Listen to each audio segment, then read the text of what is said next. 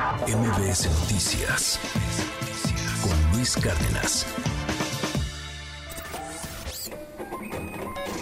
Economía y finanzas con Pedro Tello Villagrán.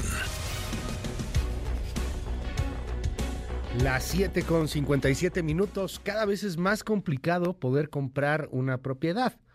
Los precios están disparados en algunos casos, pues han eh, doblado o hasta triplicado el valor, dependiendo las zonas de las cuales estamos hablando. Aquí en la Ciudad de México hay muchísimas zonas de especulación inmobiliaria, hay muchas burbujas.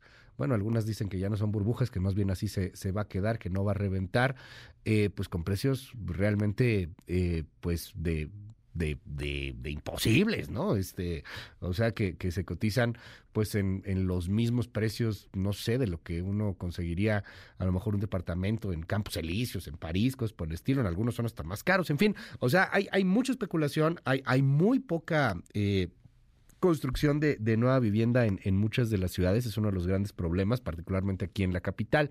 Pero bueno, todo esto trae consigo también pues consecuencias que, que tienen que ver muchísimo con la inflación. Querido Pedro Tello, te mando un gran abrazo. ¿Qué tema el del día de hoy? ¿Cómo estás, Pedro? Buen día. Luis, buenos días. Qué gusto saludarte a ti y también a quienes nos escuchan. Tener una casa o un departamento o un terreno para construir una casa para uno mismo y para la familia es una aspiración que aun cuando las generaciones más recientes la han ido llevando a un segundo o a un tercer plano, sigue estando presente entre los propósitos que en materia económica se establecen las personas en lo individual o las familias de manera muy particular.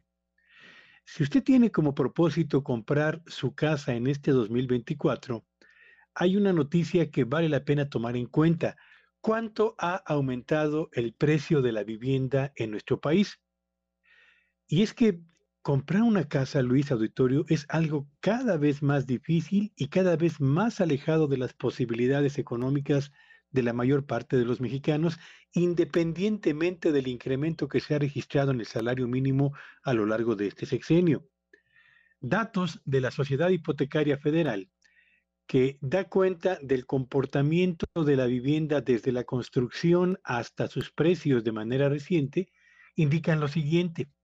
En 2023, mientras la inflación en México aumentó 4.6%, el precio promedio de la vivienda, y subrayo, precio promedio de la vivienda, registró un incremento del superior al 11%, es decir, dos y media veces más el aumento de la inflación.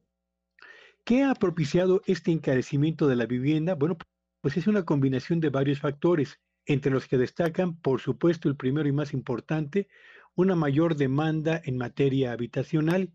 Segundo, como bien lo señalabas, Luis, una construcción insuficiente de nueva vivienda en el territorio nacional, por falta de tierra, porque los permisos tardan mucho, por corrupción, por lo que sea. Tercero, los aumentos en las tasas de interés que afectan por igual a los constructores que no tienen el capital suficiente para construir una unidad habitacional y tienen que acudir al crédito bancario, como a los solicitantes de financiamiento para comprar una casa o un departamento. Las tasas de interés están elevadas y aun cuando el crédito a la vivienda se mantiene para los eh, que desean adquirir un departamento o una casa, se mantiene en niveles todavía razonables, lo cierto es que no ocurre lo mismo con el crédito para los constructores.